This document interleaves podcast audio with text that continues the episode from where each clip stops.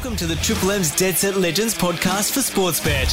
Follow your multi the easy way with Sportsbet's AFL Same Game Multi Tracker. Conditions apply. Imagine what you could be buying instead. For free and confidential support, visit gamblinghelponline.org.au. For your Saturday morning, we've got the biggest sports show in town. Let's go, go, go! Triple M's Dead Set Legends. I'm legendary. Joey Montagna, Jay Clark, Kath Loughnan, Lehmo. What a legend! This is Triple M's Dead Set Legends. Yes, good morning, team. July 8th, the year is flying. How Wow. we doing? It really is flying by. It is I just cou- I couldn't be happier at the moment. I get Loving excited during the day thinking about watching cricket, at night. I am so like with it's you. genuinely. and made- how good was the, just the three day turnaround in between Oh, tests? perfect! Beautiful. And also just the fire out of Lords made know. this test so delicious. Everything about it, Joey. It's It's, a good point, amazing. Lehmo. I normally it's normally my favourite time when the kids go down to bed, but it's even more so now when they go off to bed Yes, seven oh. seven thirty, and I get a cup of tea and sit on the couch and get the blanket out because we like it when it's cold, Kath, and we Yes. can rug Oh, up yeah, and watch weirdo plenty who prefers and winter watch plenty over of summer. sport. Loving the sport. that. Yeah. That's your massive flaw. That is your one and only flaw, Joey. Is that you think winter's better Oh, than we, summer? we love our blankies on the couch. But how cra- okay? How old are you? Ten. Um, but how crazy is it that the Ashes of just you cannot look away? There's always something happening. Usually in Test cricket, you got those downtime periods where you can I don't know go make a cuppa or whatever, but you can't. This You can't- series. And what? Go back to the first test, right? Remember, Ollie Robinson gave Khawaja a send off. Yep. And I, to me, that was the moment that spoke. I said, "Right, we're away." And I thought, "Oh, this is good. It's there's a little bit of spice." But since then, it has just escalated, escalated, escalated. And now you've got fans taking their shoes off and singing songs about Alex Carey, and It's amazing. they're going nuts. It's just, it's so good. My question for you two and cricket fans listening: Has anyone made it through a full day though? I'm a tea time, go to bed guy. Yeah, that's me too. yeah, Yeah. I tried so hard the other night with Mitch Marsh and his hundred, but I I passed out. Oh, I watched the 100. I, I stayed up for Mitch Marsh to make the 100. As in that full day though. The Oh, full the day, day. I stayed just after tea until Alex Carey got out, and then I went to bed. Yeah. bed. Hey, question for you. We're going to Yes. speak to Greg Blewett later, so we'll chat. Yeah. We'll get in depth about Yes. it. But are you one of those fans right now where this is poised that you want Australia to win like five zip and just brain them, or are you like, no, I don't mind if England win the third test just to keep it really Hang on, spicy? you go first. No, I'm I'm one that would want England to win. I'm, I'm happy if they win. I shouldn't Yeah. say I want them to win. You want England to win. I'm okay if England win because I like it that it's going to Sorry. keep. Us, Yeah. Are you It's three zip- Australian or? So listen to the question. But if it's three zip, then it becomes a bit boring, Kath. We get the ashes and it's all over. I'm I'm actually yeah I'm being a hypocrite right now. You 'cause I've agree, said but- that yeah. Oh, right. See, I'm a I'm a five niller, but if England win this test, there's a genuine silver It lining to that. It goes to another level, doesn't It's- it? It's two one. It Hmm. does. It does. Look, five. If we win this test, the series has been put to bed, and it, Mm. you know, takes a bit of air out of it it does. after that. But yeah, I mean, if England win this test. The fourth test is going to be huge, even b- bigger. but having said that, I'm a 5 0 guy. Come on, give me something more, even bigger. Even bigger. Um, we're going to park our cricket Yes. chat and talk about Friday night of footy next with Jay Z because it was another win for the Collingwood Magpies. De Goey hits it as only De Goey can, and Collingwood, they've kicked four in a row. Daicos, have a look at that. Nick Daicos, outstanding. And here it is, the great Scott Pendlebury. And the crowd are all over it. 373rd game. He has now had more possessions than anyone in the history of VFL AFL football. Take a bounce, Scotty Pendlebury. Josh Daicos picks it up, immediately plays on, and London got a goal. Siren, Collingwood. A 14th win of the season on a record breaking night for Scott Pendlebury. What a game it was under lit up Marvel last night. You're right there, Joe. Just drop your headphones. headphones, have you? All right, good to go. All right. Um, Collingwood, 12 point winners. They're just strengthening their spot on top of the ladder, but the Bulldogs put up a hell of a fight, particularly in the first half. Joey, how'd you see it? Well, it's it's an interesting one, isn't it? We you look at the score and you go two goals, and the Dogs were competitive, but really through the middle part of the game, Collingwood kicked eleven out of twelve goals. Like they really went from a twenty six point deficit to a thirty point lead. So I think it showed the class gap between the two sides, which was interesting because you could say the Bulldogs forwards played well, their midfielders played well, like they did a lot right, but Collingwood are just the better team, and uh, and they got going when they had to, and led by their brilliant midfield, they were too strong. For me, the big takeout for this one, uh, Joey, was not whether Nick Daicos will win the Brownlow, but by how far he's going to win it this year. And to it is so extraordinary to think he's doing this in only his second season. He looks like I mean, are we we're watching something at the moment. It's like could he be one of the best players the game has ever seen? Like, what is the next 10 years going to hold for this man? How many Brownlows could he win? Because he's streeting the field at the moment. Yeah, well, I came to the realization last night, laying in bed. I was thinking about we we we put him in there in the best players in the competition. We're saying he's had the best year, but I've now Lehmo. If Yes. I lined up every AFL player and said you can pick your first pick to have on your team, it has to be Nick Daicos. I think. Well, it's, it's I got to think be. right now he's gone past Bontempelli and whoever else you want to put in that conversation, Oliver Petracca, and say no. I've got to take Nick Daicos first. But also, he doesn't just get plenty of the ball. He kicks goals absolutely when they're needed, and he does it week in, week out. Yeah, so just repeating his stats for those who didn't watch the footy last night two goals, 29 disposals, 11 clearances. Yeah. So They- clearly best on again. Yeah, full time centre bounce midfielder at the moment. Someone posed the question I saw on uh, social media during the week: Is this the best second season a player has ever had? Now I know someone someone did bat up Tony Modra, in 1993, kicked 129 goals. Not a bad second Yeah, season that's there. right. Mature age though, but he was mature. He was a little age, bit older, older. yes. Yeah. Wanganeen won the Brownlow early um, as well, but it is extraordinary. But is this what is this what life is going to be like for him in finals? You know, when footy gets a bit tougher, it's a bit more physical contested. Is it going to be setting the scene for the for clubs, for opposition clubs, to return the blowtorch to Nick Daicos, which doesn't really appear like it's been happening, Joey? Well, they would be negligent in their duties as a coaching staff if they didn't have a plan for Nick Daicos come finals. It'd be, it'd be, hmm. it would be, it'd be professional suicide to let him run around and do his own thing in a final and just hope that you're going to beat Collingwood. They have to have a plan for him because he's the best player in the competition. It will be the story of September, I think, Yeah. how opposition clubs are going to try It's and just going to be a clamp down on this repeat of the Dustin Martin story from a few years ago. How do you stop Dusty? You know, there were so many teams saying, oh, we'll back our system in. Yeah. But he plays Yes. that mid forward role. What did you call Yep. it? Striker Yeah, role, yeah. Joey. That it's, yeah.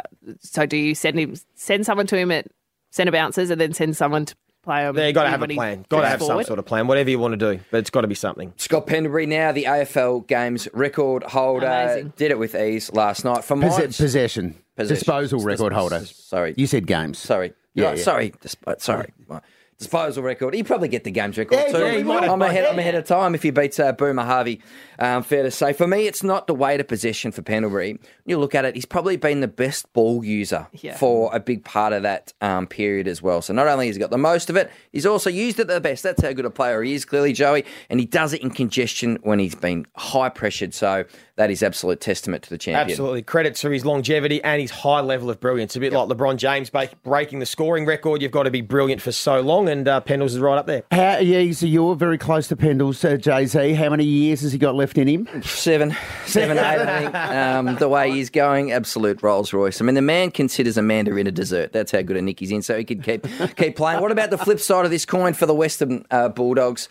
At times, Jamarra Ugle-Hagan looked like he could rip this apart. Joey, which you've been talking about for the past couple of weeks, more so than Naughton and Weightman too. I mean, the Batman Robin act from those two Look good. real fireworks. Goal kicking, though, he just could have ripped the game apart if he just had a kick straight. That was frustrating.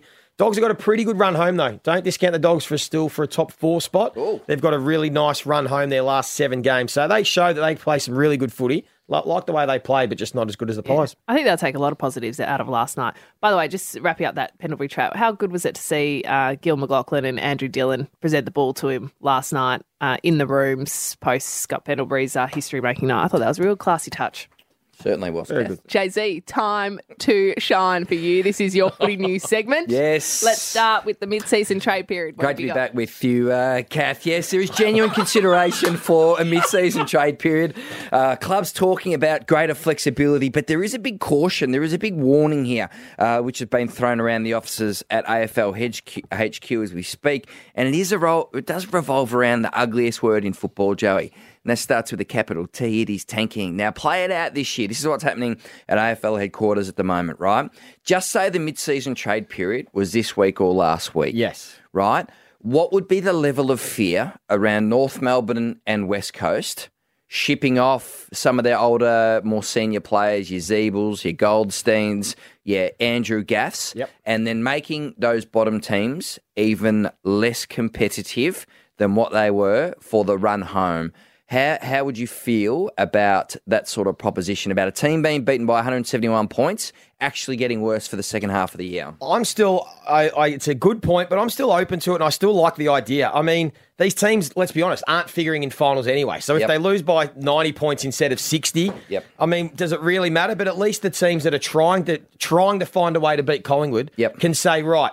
Where are the Western Bulldogs? We're missing one piece. We Yep. need this player. Or we're Adelaide or Essendon or St Kilda, and we're close. We need to find a way to make it competitive. I think I, I like the idea. I, I'm progressive. I think we need to continue to find ways to um, have player movement. It creates some excitement, some some noise. It'll be interesting. Uh, I get the concerns, but Yep. really, does it matter anyway? West Coast and North Melbourne are going to finish on the bottom anyway. Yep. Does it matter if they trying to get a head start because it might cost them in the short term. Yep. But in the long term, they might get more of a value for a pick for that type of player because the other team Yep. that is going to take that player really needs them. So instead of maybe getting a for a second round pick if it was over in the off season, they might get a first round pick from that club Yep. because a club is desperate to try and win the flag this year. So, it actually kickstarts the Kangaroos and West Coast for next year. And therein lies the battle because it is probably better in the long term for those bottom clubs, but is it good for the integrity of the game? And that is paramount for the competition. The integrity of the competition. You don't want them um, being complete easy beats and ruining sort of the more second half of the season because we're already talking about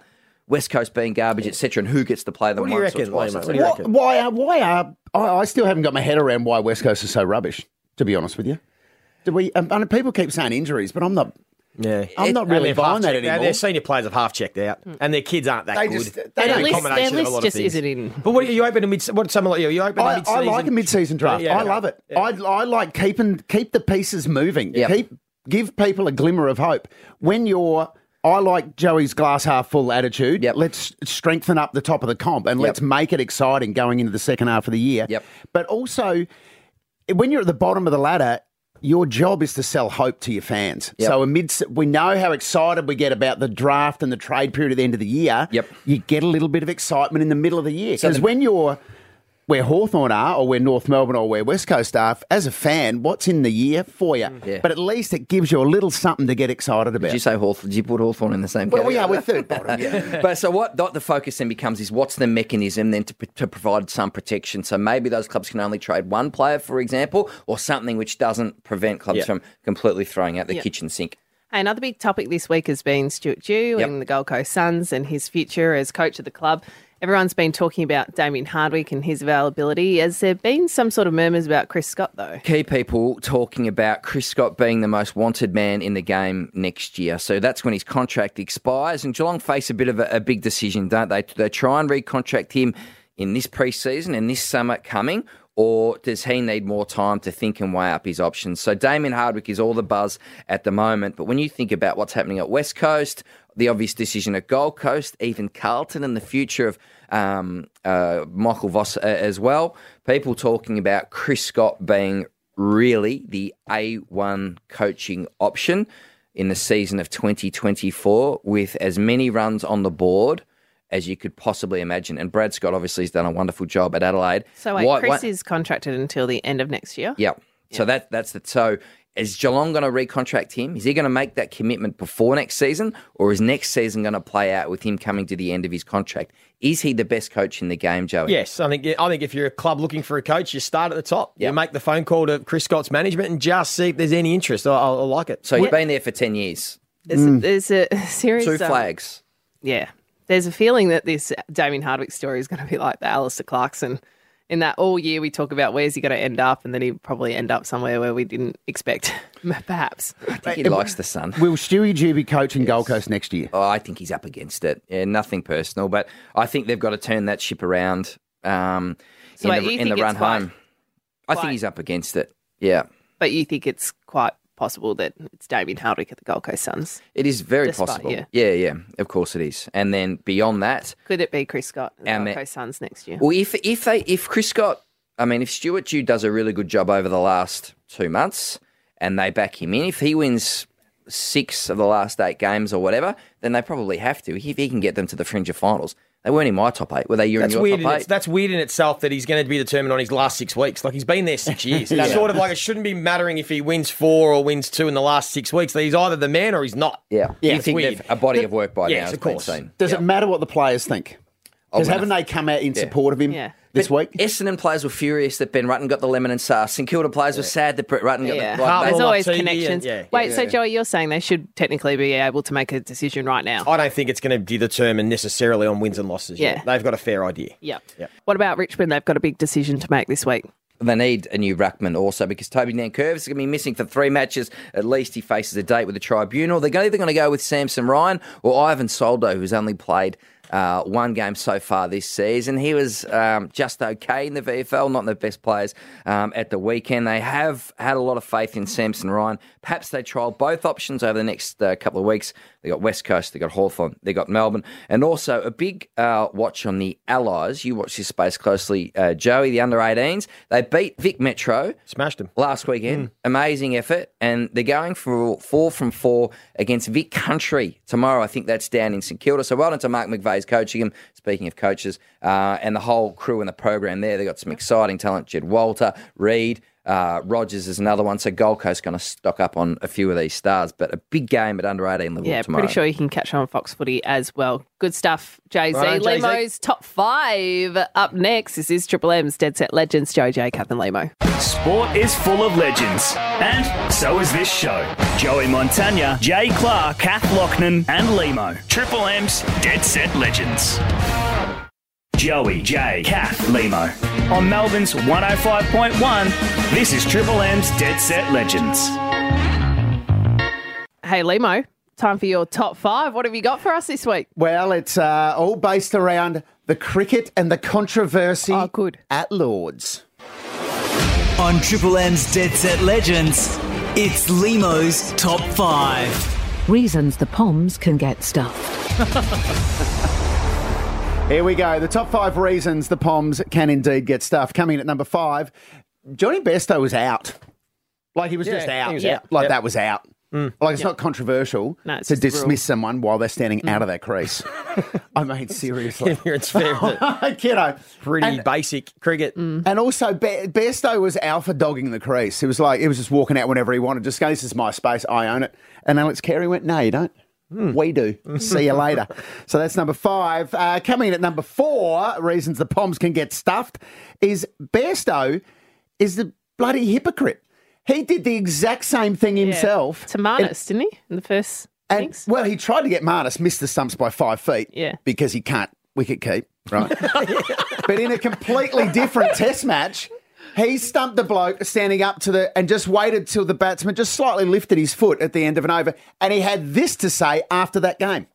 Johnny, what a fantastic uh, stomping. Really opportunistic piece of work from you. Uh, it was just one of those. Um, I think that obviously I saw him lift his foot and I took the bails. All keepers do it. Batsmen probably don't like it, do they? I don't know. It's it's uh, it's just one of those those things. It's um, within the rules of the game and, and that's how it is. It's, it's happened at the highest level and I'm sure it's happened at the lowest as well. However, when the shoe's on the other foot, spirit of the game. Yeah, give us a spell. exactly. Uh, and Stuart Broad's a hypocrite as well. But ball tamperer, Stuart Broad. Yeah. Yeah. Can I just butt in here? Yes. That this is what this series is doing to all of us. We're all going into the archives now and Oh, saying, yes. yeah, but in 2004 you said this or you did that. That's I love how it. fired up everyone's getting. Uh, the number three reason the Poms can get stuffed is just the number of people that have wheeled out.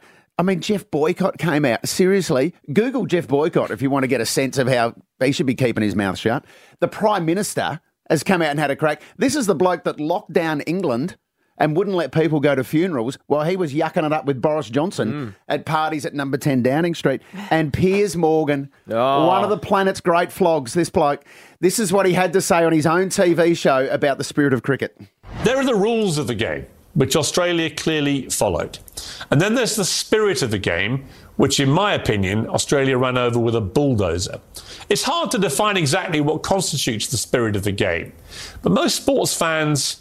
We kind of know it when we see it being abused. It's why Diego Maradona, genius though he was, will always be thought of as a cheat by the football fans for his hand of God goal against us in the World Cup.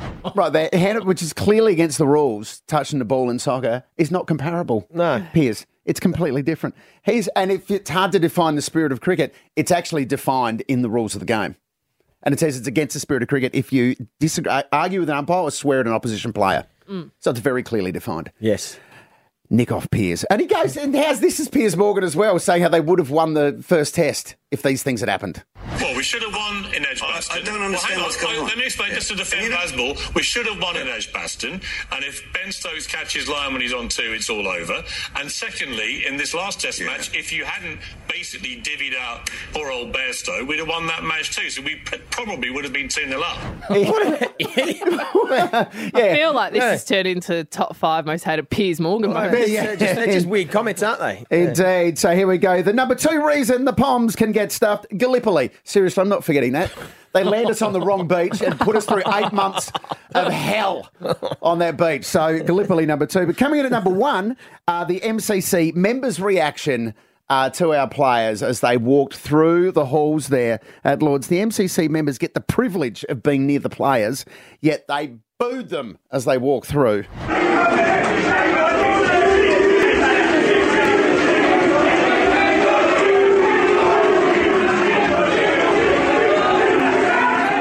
And chanting cheat. It sounded like the old animal cage at Moorabbin. Oh, the seriously? fans used to do. I haven't seen that many old English white men booing since Harry and Meghan's wedding, actually. Is- but to the MCC members, this is the Marylebone Cricket Club. They wrote. They wrote the rules of cricket. Yeah. They're your rules, mate. You can't be booing us for following the rules that you wrote. That's like a chef going into his own restaurant and complaining about the menu. you did it, mate. You wrote it. So shut up. Hey, I, I did enjoy quickly, though, that press release that came out this week with the fake names Oh, yeah. of the MCC Oh, members yeah. because we all believed it Yeah, straight away, yeah. didn't we? Bartholomew Finton Smythe, Quentin Breckenridge, and Humphrey Wigbert Porter. and we all went, yeah, that sounds about right. I fell for it. I was going to say, were they fake? they were fake, yes. I know. I fell for it originally too, Joey. Don't worry. The Dead Set Legends. Triple M. What about the cricket? Have you been staying up? Oh, I, I've not been this excited about a test series. Well, it has been an action packed couple of days at Headingley. So Australia lead by 142 runs at stumps on day two. They are four down. Head and Marsh at the crease. Mitch Marsh's century, one of the highlights of the series so far. Triple M's own Greg Blewett joins us now. Greg, thanks for jumping on board Dead Set Legends. Oh, good morning, everyone. Uh, is everyone getting plenty of sleep, or No. has everyone got a bit Oh. of? Uh, geez, Lot of my coffee. neck is gone. Neck is gone. So Bluey, it is it is so good. I am just eating it up with a spoon every single moment. You've played Ashes series. You've played in England. I was actually at Edgbaston in '97, watching you and your, all your teammates get abused by all of those fans. what is it like, Bluey? Give us a sense of being out in the middle with those English fans just hating you. Oh, you can sort of hear everything going on in the background, but um, it's just it's one of the great things that you can do, really. Like I, I remember going, um, I was about 17, 18, went over to England to play some league cricket, and I went to um, Manchester and watched the Aussies play there, and I was just sitting in the crowd, and I just went, "This is this is what I want to do." Some somehow I've got to get on an Ashes tour, and so I, I got there in 97, as you said, and, and it's the highlight of my career. It really was to play cricket in England um, with those crowds. It's, you know, generally, I know it sort of kicked off last test match at Lords. There was a bit of ill feeling there, uh, especially with the, the, the old boys in the, the MCC members. But generally, it's good, fun, natured banter. And with the single, it's a great atmosphere. It really is. And it's been, I think it's been great that these first two days at Headingley, it's been played in the right way and the crowds have been good as well. So we lead by 142. Bluey, we're probably going to need, I'll get your thoughts on how many we need, but can Mitch Marsh do it again? And where do you rate his first innings 100?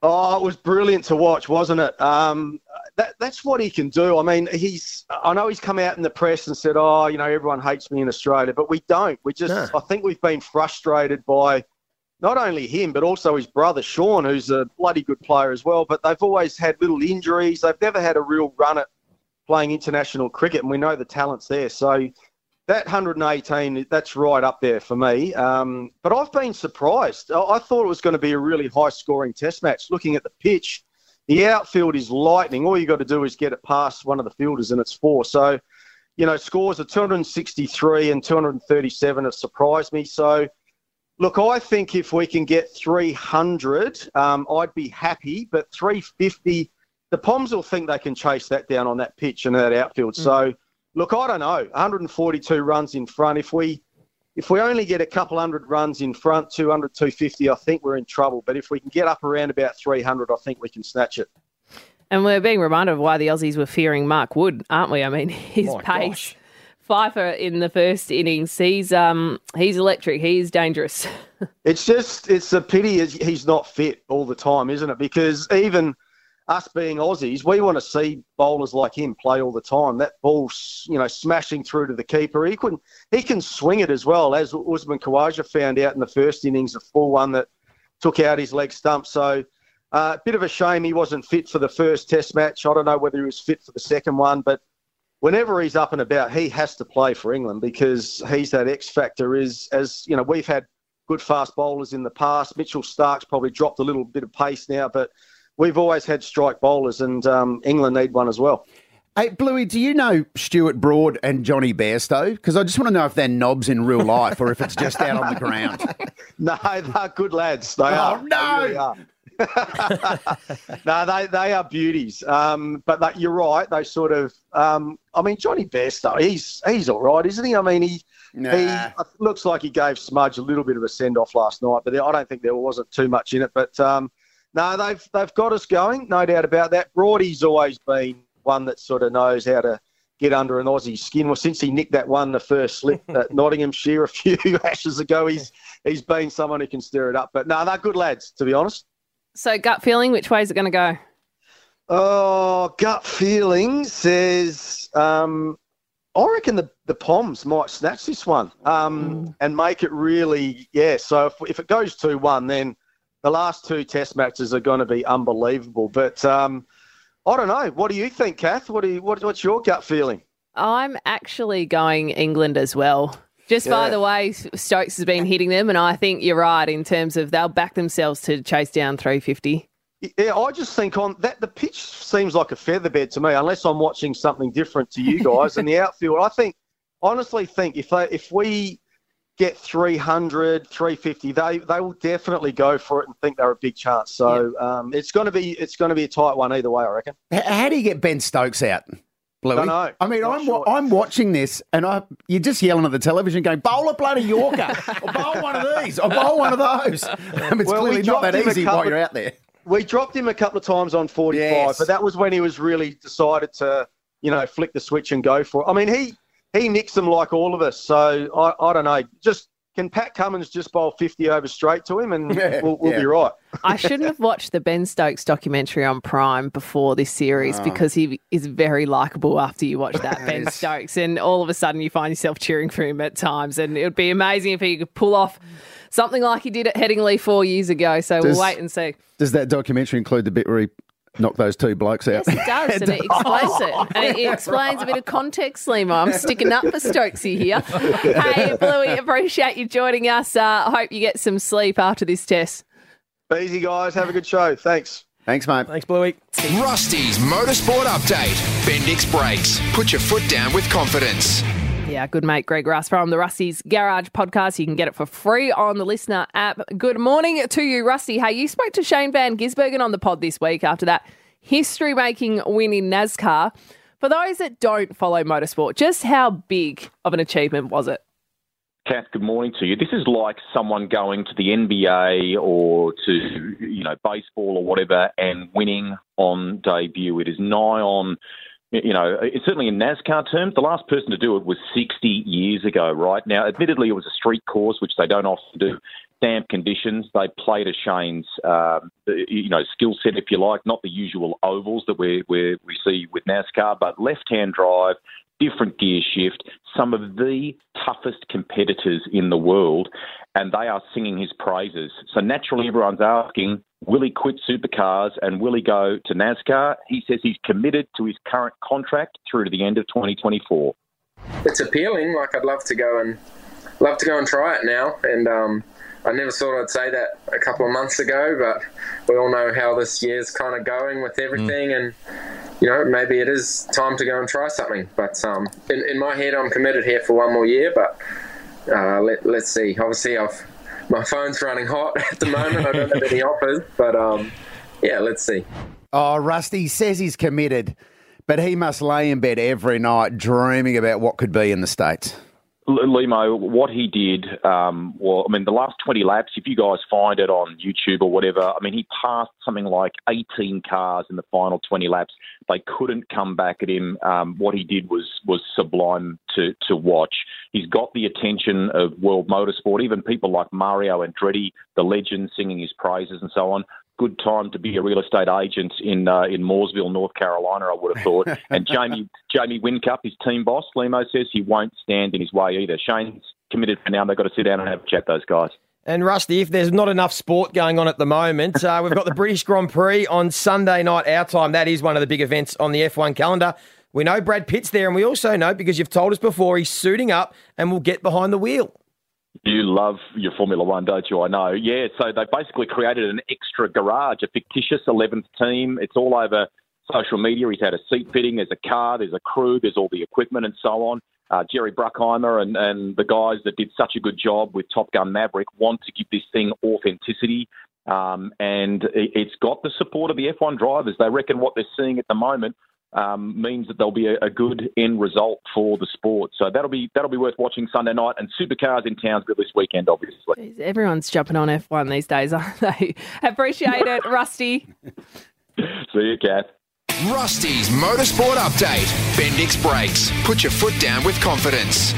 Massive second hour coming up. We've got so much sport to talk about. How's the schedule at the moment? You got Wimbledon, you got the Tour de France, you got AFL, NRL, as per usual. You got the Ashes. There is a lot going on, Lehmo. I am absolutely loving every bit of it too. yeah. I need a third TV screen at the moment, actually, because you got Wimbledon cricket, Tour de and the Aussie Fort screens. And I need some way to bank sleep without actually sleeping myself. yes. If we can figure something out there too. This is Triple M's Dead Set Legends, Joe J, Kath and Lehmo. Sport is full of legends, and so is this show. Joey Montagna, Jay Clark, Kath Loughnan, and Lehmo. Triple M's Dead Set Legends.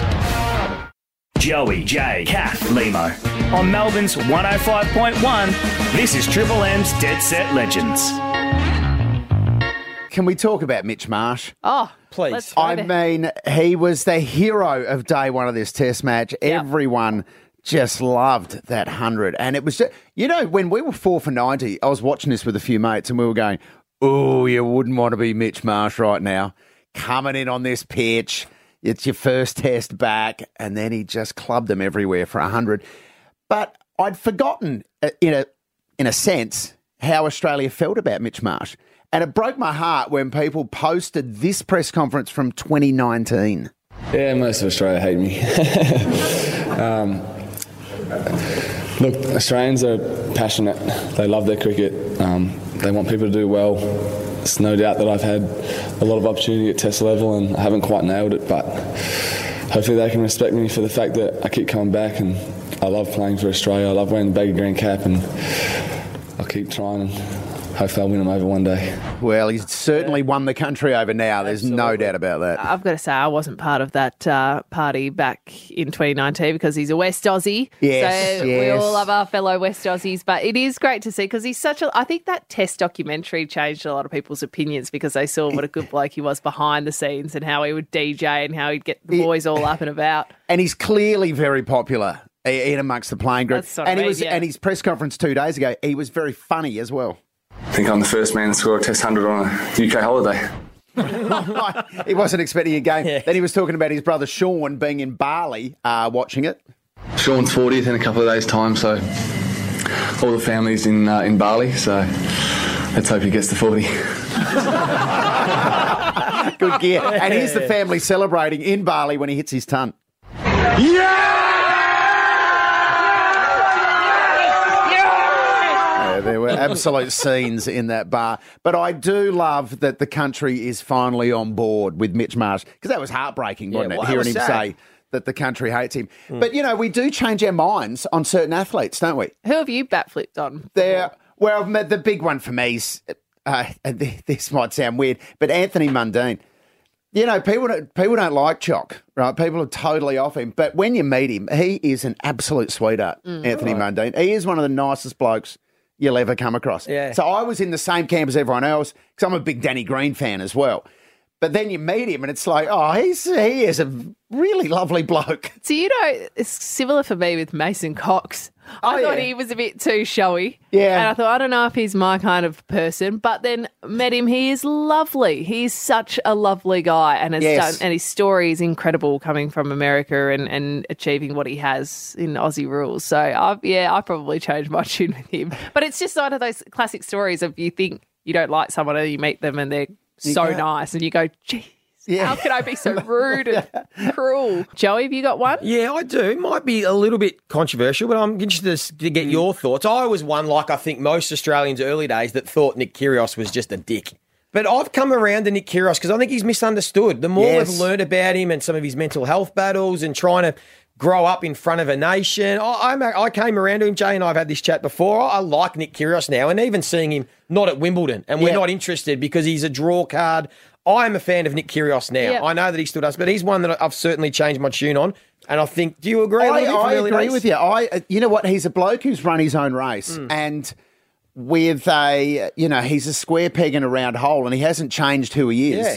to fit with the tennis norms. I, I, I'm, a, I'm a fan. I think a lot of people would, would be with you on that one. Mm. Call us one triple three five three. Who have you backflipped on? We've got Michael from Sunbury. Michael, who have you backflipped on? G'day, you guys. Uh, it's actually Odie from Sunbury. Joey, you would know me pretty well. Odie, how are you, mate? Good legend. What's Uh, going on? Yeah, my, my one's Gabriel Medina, three-time world uh, surfing champion. Oh, Used to yeah. think arrogant as hell, but I think it was really just the, the language barrier. And now I just love his fierce competitiveness, and I think he's actually a good bloke. Yeah, good Yeah, one. There good- are a good lot, stuff. of, a lot of sportsmen like that. Is there, you know, Nikola Jokic? Yeah. Right. Has a way about him that doesn't really fit the NBA. So I imagine there's a lot of people, basketball people, who look at him and go, nah. He's almost gone mistake- too far the other way. They mistake his uh, natural presence for arrogance, Yeah. maybe. Yep. Uh, Yeah. But I've I've really warmed to him. I, I like it. He's yeah, a he's very gone the other way. He's like the Dane Swanmore where he like wins and he's sort of, oh, I don't really care. Yeah, he's yeah. that good. And you're like, oh, yeah, whatever. Yeah. He's Michael's right though. Sometimes language barriers can throw you off in Yeah, terms of you totally. just misinterpret. Especially some of those tennis other. interviews where they say, I played amazing today. You know, like, we don't Yeah. speak like that, do they? They sort of talk, you're like, well, that's a bit. Corey from Rosebud. Who have you got, Corey? Yeah, Paige Spiranac, Oh, the um Who's that? the golfer. golf, Golf, the golfer. Instagram She does, um, she's with influencer. Points. Yeah, Yeah. Instagram Yeah. golfer. Oh, is, is she a pro, professional golfer? No, uh, I'm not sure. I think she might have been at one Might stage. have been makes or got close, out of yeah. So what? Why? Why did How you? have you backflipped? Did you not? Well, I, I thought she'd just be your typical, you know, influ- influencer, a bit of a bimbo, but she was lovely. She came to work and we did a video with her, and she was couldn't be more polite, brilliant Now, person. I'm with you, Corey, because she did a little golf challenge with a couple of the Fox footy guys, and I watched that, and she seemed lovely and intelligent and like a great chick. Right, and is that not the image she portrays on uh, social media? I think she just does have that influencer vibe about Oh, her, yeah, so right, you're just okay. wondering, yeah. But um, no, I'm with Corey on that one. What about Daniel? Daniel, you got us. Who, who, who, or what have you backflipped on? Oh, maybe because I'm getting a little bit older now. I'm 50 this year, but um, That's not country old. western. I used, I used to hate country western. I think when you live down the water and amongst timber and that, you sort of they got so much meaning to their words. It's probably the wrong stage to ring about country music. I, don't, I don't listen to it every day. Like my, I, I play uh, Jeff Ray Tale, Blondie, uh, you know, all the old greats, all the. 60s, 70s, 80s. But I think as you get a little bit older, you sort of appreciate more with music and the piece, people themselves. Hey, Da- Daniel, I'm with you on the country and western music, mate. I used to laugh at it, and now I absolutely love it. Old Crow Medicine Show is the band I'm rocking at the moment. Oh, it's very, very good gear from them. Have we got something there, Leroy? Just to... there we go. That's it. Just don't think you'd understand. We're just boot scooting around the studio here, Daniel. You know another pl- another one. We go back to the basketball. It's about Nikola Jokic. Yeah. I think we want to backflip on. I think we all we want to love Ben Simmons. Yeah. we want Yes. we want We him do. to play for the for the Boomers, and we sort of want to really like him. I was listening to the Bill Simmons podcast this week, and Bill Simmons was going through Ben Simmons' CV, and he's like, "This is a really good basketballer. Hmm. He's not a he's not a joke that we should just no get rid of. He's a very good basketballer who someone should be making a play for. Yep. Uh, so I yeah, I'd love him to get into shape and play good basketball and just stop whinging. and just get on with it. Team touching on Friday night footy under the lid at Marvel. Great game last night. It was Collingwood by 12 points over the Western Bulldogs. The Dogs did so much right in the first half, but Collingwood with a six goal to one third term really broke away from the Dogs and just proved why they are sitting on top of the ladder. Joey, we do have to talk about Nick Daicos though. I mean, he continues to amaze us in just his second year. Uh, of AFL footy, but last night, 29 disposals, two goals, 11 clearances. Are you banking on him for the Brownlow now? Oh, he's got the Brownlow in the bag, I think. I think it's going to be, as Jay touched on earlier, by how far. I can't see anyone getting near him. He just gets better, which is scary. I mean, as you touch on, the Bulldogs actually did a lot right. They won all the key stats inside 50s and clearances and contest and, and time in half, but Collingwood's efficiency and their ability just to score uh, was the big factor in this game. And Nick Daicos, uh, as I said earlier, I think now if every AFL player was lined up against the wall, he's the player I'm picking first. Uh, I think that he is the guy that is separating games. He kicks goals at important moments. You touched on Mm. earlier, Lehmo. He is doing everything. It's a joy to watch. It is a joy to watch. How good for Collingwood fans. Oh, who were- how I mean, his dad, who was just so integral to that club and so entertaining for so many years, and now along comes his lad And who's two of them, also. Josh, is, Josh is a beauty too. hasn't Josh stepped up a little bit Yeah, though he since bit- the brothers come along? yeah, that sibling rivalry. And hey, Yes. Peter Daicos is going to join the boys on the Saturday rub too. How So, good's that? Interesting to get his thoughts. But yeah, he must love going to the footy every every week and watching his boys. That's it. Hey, can you tell me about Threads? What is- Threads. what is it? on Instagram. Yeah. So it's like Because I Twitter. know nothing about it. It's Twitter, but it's Instagram's version of it. And why it's going to be so destructive to Twitter, I think, is because everyone's on Instagram.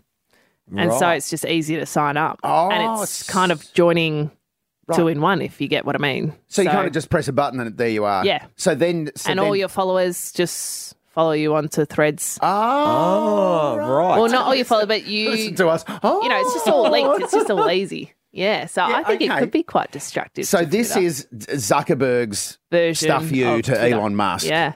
Uh, because they're not liking each other much at the mm. moment. Those Will you jump on board? Will you sign up? Well, I don't understand. Well, so if I'm, I don't understand enough about it. So instead of posting a photo, I can post a message and it'll Yes. go to just all my followers. Yes. So you could post something like, great win by Collingwood last night. Yep. Really impressed by Nick Daicos. Think he's got the Brownlow in the bag. And that's on your threads. Does it go to everyone though, or just my or people who follow you? follow me? But I think I haven't got my head around it because I'm not on it. But I think the differences are. I mean, there's slight differences. Like I think you've got more characters to play with on Threads than Twitter. But it's also things like when you go on Threads, you're just seeing who you follow. And that's Oh, yeah, it, I good. think. Oh, yeah. Whereas Twitter, it's a lot Oh, more like so you much can, crap. yeah, Oh, and also, just- and also, also if through the- viral things don't pop up on your threads like they do on Twitter. Right, I'm and then sick also, of that stuff. Uh, and I'm there's no hashtags and stuff. So you couldn't be like, oh, I want to see what people were talking about AFL pies, bulldogs hashtag. I'll click on that. I think it's more just whoever you follow on threads. You're you chatting see, to them. You see their content. Ah, see, I like the hashtag. So you thing. can I like being able to search a hashtag, but the stuff that's popping up in my feed on Twitter, Some and, rubbish. and some of it's some of it's a bit ripe as well. I got to, Yeah. I got to say, yeah, it's it's no good. I'm not enjoying Twitter. I'm going to the say I think I, I'll delete. I'll delete Twitter and then just have everything on one. So you're so you're on Threads. You're operating on Threads. No, I'm not operating on it, but I've sussed it out. But I'm, I'm not. Does your show Utopia have a hashtag? Do you sort of after the, each show click on it Yes. and see what do you? Yeah. Yes, Is like it- a like a desperate person in need of love. Is it? yeah, I do. Right, yeah. But you'd want to see You how go- people you react. go to Twitter for love. It's not Well, really a loving place. It's generally quite a negative place, isn't it? Twitter. Maybe there are Threads not might many be more times positive. I search myself on Twitter. No. Because I know what Twitter offers up, but Utopia gets a lot of love. Yeah, so cool. I'm happy to search the Utopia Yeah. uh, hashtag after the Wednesday It night is show. flying, Lehmo. It's Yes. flying. I've Thank spoken to a lot you. of people about it. They're all saying it's very enjoyable. I haven't watched it yet because normally I'm on. Yes, uh, I need to catch up. Hey, with it we too. were all up against each other on Wednesday night. you two were on AFL 360 Yes. at the same time Utopia was on the Oh. ABC. Wonder who won the race. I will check immediately. I don't think we want to know that answer. yeah, no, I can safely say I think uh, you would have won that. Hey, um, we've got a lot of sport to touch on. I want a few Wimbledon results, maybe Yes. Tour de France expertise from you, Lehmo. All over it. Um, so much sport to get through. This is Triple M's Dead Set Legends. Joey J, Kath and Lehmo. Sport is full of legends, and so is this show. Joey Montagna, Jay Clark, Kath Loughnan, and Lehmo. Triple M's Dead Set Legends. Joey, Jay, Kath, Lehmo. On Melbourne's 105.1, this is Triple M's Dead Set Legends. How much sport is there on at the moment? I mean, it's tough to get in your eight hours sleep because we've got the Ashes, which we've touched on a lot throughout the show. Um, Wimbledon, Tour de France. Yeah, to all the- the Aussie sport obviously keeps trugging along with the AFL, NRL. Uh, Wimbledon's not quite the draw for me this year that it No. has been in past Agree. years. I think just the dominance of Djokovic, I can't cop. It's Also- been- it's boring, and I don't just I can't like the bloke. He's Also, love or hate Nick Kyrgios. You always Oh, watch when he's playing, don't you? Yeah, so, exactly. no Kyrgios. Are you a Tour de France man at all? A, a little bit. Mm. I don't mind. I mean, we've got 12 riders in the Tour de France, and we had, uh, I think it was Jai Hindley. Yeah, I watched the other in, night. Yeah, In the for yellow. that reason, because you get a bit of an Yeah. interest now. Like, see how he goes. Yeah. He couldn't keep up with the big boys up the mountain, but he's still around the mark. And And, there's something about it, just watching it, I find quite meditative. It's like, you know, slow TV. Yeah. You know that TV show where the, the Ghan would go up through? and you, well, I find it a bit like that. True, You- it is quite and you just, I, there's something about watching these athletes just chatting on their bikes. yeah, Almost like They're not even pulling a face, are they? Going up a hill for an hour and a half. And it's just it's like a Sunday ride. They're shooting the breeze and then they're off into the peloton. But then and- every so often you catch yourself going, I've been on the couch this whole time. I've been chugging up this mountain. But you see, Yeah. you, you know, I've started watching the um, the um, Netflix documentary. Oh, yeah, the- I what- watched the what do first. you think? Oh well, I, I think it struck for me how courageous these cyclists are. Like Yeah. how tough they are. 'Cause They've all they all stack. They have all got, had some horrible, nasty injuries. So I'm watching them going down The the, Alps, thinking, "Uh oh," same sort of things we touched on about watching the West Oh, Coast yes. Eagles. You're watching, thinking, "Is someone going to go straight off the edge of a cliff here?" And they're going 80, like mm. 80 kilometres per hour Yeah. down those hills. Oh, it's it's amazing, and they go off and they get straight back on that bike if they can. Yeah. or they'll get a replacement bike thrown in. But Joey, in that TV series where they've got where they're going across the bridge, yeah, yeah. and they're talking about the crosswinds, Yeah. Mm. and they're basically saying there'll be a fall. Mm. We know there'll be a fall, Yeah. because of the crosswinds. We've And there just was. gotta- Yeah. and there was, yeah, very good. Um, Um, yeah, but very but very watchable that um the Tour de France, and nice to see twelve Aussies in there as well. Uh, did anyone see the goal celebration in the NRL? The try celebration, I no, should I've say. seen- no, I haven't seen it. So yet. That- instead of dry July, they're having try July Yeah. in the NRL. So quirky goal celebrations are being rewarded with a five thousand dollar donation oh, really? to uh, to the certain charity. Uh, so the Canberra Raiders last night, their try celebration was they recreated the Bairstow run out uh, with the ball. It was great. Brilliant. Yeah, yeah, Brilliant. very funny. that definitely deserves a $5,000 donation. Um, hey, we're going to preview the Saturday and Sunday games up next because we've got a couple of beauties to look forward to. Essendon and Adelaide tomorrow at Marvel. I cannot pick that one. So yes, you have to tell the truth. When the footy's on and the cricket's on, are you flicking? Are you watching one, or how? What have you been doing? So Thursday night, I watched the cricket the whole time, and then I was like, "Oh, the footy must be coming to an end." So I quickly switched over to Fox Footy, and I was like, "Great, Richmond are up. That's my tip up." And then went back to the cricket. right, you're all cricket. Are Right. you a Well, flicker? that first What session in particular. I've got two screens. Do you really? Two tellies. so I've got, but I'm. So the question for me is which one has volume up? Yes. and that's the cricket has volume up. Cricket volume up. And I check the scores on the footy and it volume up on the cricket. You'd be footy up. Yeah. Footy mainly, yeah. I have to. Well, I have to for work. Yeah. First crack, I've got to know what's going on. Then I, I flick to the cricket all the time. Time to preview the Saturday and Sunday games. It all starts at the Gabba Boys, Brisbane Lions v West Coast. I think we've all tipped the Lions, mm-hmm. correct? Yes, I'm covering that game for Fox Footy this afternoon, Kath. So I'm just hoping it's not like You the game I sound did two really weeks- well, did- excited. only because I did this the West Coast Sydney game two weeks ago, and that was nerve wracking because it was hard to know what to actually say. Oh, so hopefully it's not quite like that. How do you? What do you say at the start of the game today? So you're at Fox Footy, you're doing the pre-game, and you want to get the viewers excited about the game. Mm. You want them to hang in there. Hey, well, the Eagles put up a good fight last week. Here so we go. did. Started already. Yep, Yep. going to use that. But I thought about this, Lehmo, because I did it before the Sydney game. Yes. I made a bit of a case for West Coast. I thought if they can just win around the clearances, and, yeah. and I thought, you know, you got to give something. And then it was like, oh, maybe I went a bit far. But so I think, yeah, it's hard to make a case for West Coast. We just want to see them be competitive. That's all. Very true. I said in my short thing this week that Brisbane will kick 100 points plus. I think that's going to happen today. isn't Pretty sure that's a sure thing. You went out on a limb there. Would Oh, you I ever did. go, would, Hey. would you ever go the other way on the broadcast and say, I reckon today we could see a 150 point victory. Will we get there? Because people we know from to watch that. ratings Yeah. numbers that people also turn on for a bloodbath. Yeah, they do. well. do. They do. They do.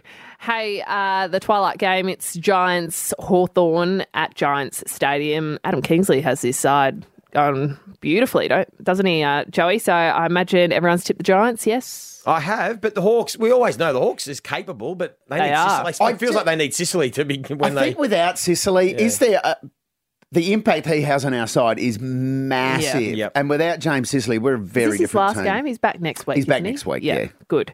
Uh, tonight, two intriguing games. So your boys, the Saints, Joey, up against the D's at Marvel Stadium. How do you see this one playing out? Big Uh, probably an arm wrestle. I think. I think two teams that defend first, um, pretty good in the contest. It's going to be fascinating. Like the winner will be a game clearing fourth if St Kilda can manage to pull this off, and then they are the underdogs, and, and rightly so. But their next month they've got Gold Coast, Hawthorn, North Melbourne, Carlton after this St Kilda. So it's a massive opportunity. I can't wait. I'm going to be there for Triple M tonight. I, I think it's going to be a great contest, but I, I've got more faith in Melbourne. I, I mean, the accuracy stuff, I think they can fix up. Yeah, They'll there's more okay. pressure on Melbourne, isn't there? There is more pressure, though. You're right. Free hit for the Saints. And the other one is Port of v Gold Coast at Adelaide Oval tonight. And this has just become a lot more intriguing given the events of the week and all the tension around the Suns and Stuart Dew. So the players, as they said, they were filthy about all these reports about Stuart Dew's future. Mm. They asked Stuart Dew, what can we do to help? Well, what they can do to help is perform well Have a tonight. crack. Win a game. You couldn't script a worse matchup, though, in the circumstances, could you? Port Adelaide, who are on fire in Adelaide. Yeah. But it doesn't really matter about win and loss. It's just put in a put in a f- put up a fight, Yep. Mm. put in a good performance, and Yep. back Stuart Dew that way. Um, tomorrow, just touching on one as you mentioned, uh, that's Geelong v North Melbourne, but Essendon v Adelaide at Marvel Stadium. That's the twilight game tomorrow. That is going to be an absolute ripper. Yeah, Geelong will get the job done at home. And then Essendon, Adelaide, that is a beauty. 50 50 game. So much riding on that. Like, I think the winning team, you go, gee, give their due respects. They have are you a good side. I've tipped Adelaide, but I've got no real confidence because the loser will be outside the eight. The loser will drop out of the eight because the Cats will win and go in. And the winner, you go, gee whiz, they are better than I thought, whichever team wins. So, fascinating game. I've gone Essendon purely just because of Marvel. Yep. Fair enough. I've gone Adelaide. I just think I think Adelaide are a much better team than their ladder position. I keep underestimating, suggests. and I'm underestimating Essendon a bit too much. I keep just not thinking they're as good as they are, but they keep surprising me, so they might do it again. Love what both teams have done this season. And finally, Fremantle v Carlton at Optus Stadium in the final game of round 17. And there's a fair bit of pr- pressure on the Dockers in this one, Joey. There is at home. They should get the job done. Is anyone buying any of the Carlton bit of hype that Well, maybe they're coming? I was talking to a Freo mate yesterday, and I said, Carlton, this is classic Carlton. They beat Hawthorn, who are third bottom. Hmm. Then they touched us up, right? But that'll be enough for Carlton to go, all right, we're back, baby. Yeah, come on. We're going to win this week. I always think Fremantle Carlton at Optus now. I always think about that Jack Newnes goal, Goal. after the siren. Yeah. Just Yep. feel like you just you don't know what you're going to get Yeah. tomorrow at Yeah. Optus Stadium. The Dead Set Legends. Give me a spell. Give me a spell. Give me a spell. I'll kick us off. Protesters at Oh, sport. Go oh, away. God. At the cricket, at Wimbledon, just go fight your fight somewhere else. Thanks. So, uh, Good one. I like it it. Makes me it makes me want to go in the other direction. Yeah. It makes me want to buy a Hummer and do donuts and burn a tire in my backyard. It does. doesn't it?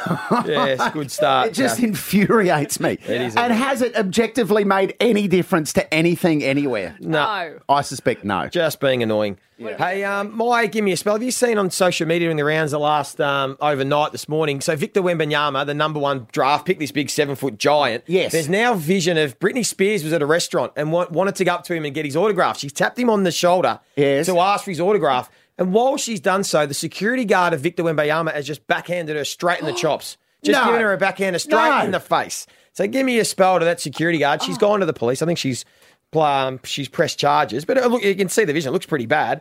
So Britney Spears wanted the young Victor so- Wembanyama's autograph. he That ignored her. Actually, he just kept walking, and the security guard's giving her a backhander. Give me a spell. Surely he knew who Britney Spears was. I don't think he looked to be fair. Looks like he Yeah, just threw right, the arm back and just chopped her. But uh, yeah, there you go. There Give me you a spell. Uh, yeah, bad, yeah, good one, Joey. Bad work from that security guard. Uh, I'm going to go with uh, Joey Chestnut at the World Eating Championships this week. He won for the. You talk about dominance in sport. He won for the 16th year in a row, Kath. He's 62 hot dogs in 10 minutes. 62. Now, in 10. we talk about Rafa's dominance at the French Oh. Open. 16 years in a row. He was his 19th win altogether in this competition. Wow. And he is, and he's he's quite trim Sorry, say that again. 62 hot dogs in 10 minutes. in 10 minutes. How yeah. many calories is that? I don't know how many calories. I would love to know that. But he said in an interview that he felt a bit, little bit rough the next day. The second place getter had 49, and an Aussie, James Webb, came in third with 47 uh, hot dogs in uh, 10 minutes. And that's hot dog rolls as well included. That's the roll as well, yeah. Wow. If you haven't seen it, Google it. It's extraordinary watching them imagine, yeah. inhale It's amazing. whole hot dogs and buns. Imagine the training involved for that. It would it'd be um, interesting to know what, exactly what they do to get themselves into shape. But anyway, he's, Because you he's- can't just have zero hot dogs for a year and then just smash 62 in 10 minutes. Oh no, you've got to be smashing hot dogs. But he's also Joey Chestnut. I think he holds the wings record, and so And you're saying he's trim. And he's he's not. slim. He's quite trim. The wi- the women at this event, go? the women all looked like professional athletes. Have you never seen Joey Chestnut? Kate? No. Really? No. I Oh might yeah, have to very Google him. famous. Yeah, get on to Joey Chestnut. Hey, time for this. Your Dead Set Legend. Triple M's Dead Set Legend of the Week. 4 and 20. We've been there for it all. Australia's original fan food. Mate, you are a legend.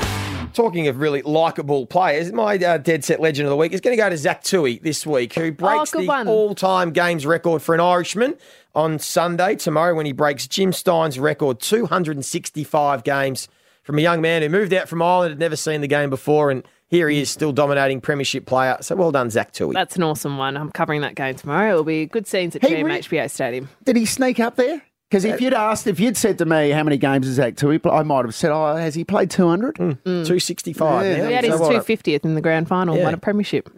Fair retail. Hey, great uh, work, you two and Jay Z. We'll be back next week. This has been Triple M's Dead Set Legends, the Saturday Rub. Up next. That's it for this week's edition of Triple M's Dead Set Legends. Brought to you by Sportsbet. Follow your multi the easy way with Sportsbet's AFL same game multi tracker. Conditions apply. Imagine what you could be buying instead. For free and confidential support, visit gamblinghelponline.org.au. These legends will be back next week. It's like a Del Santo Montana one, two back in the day.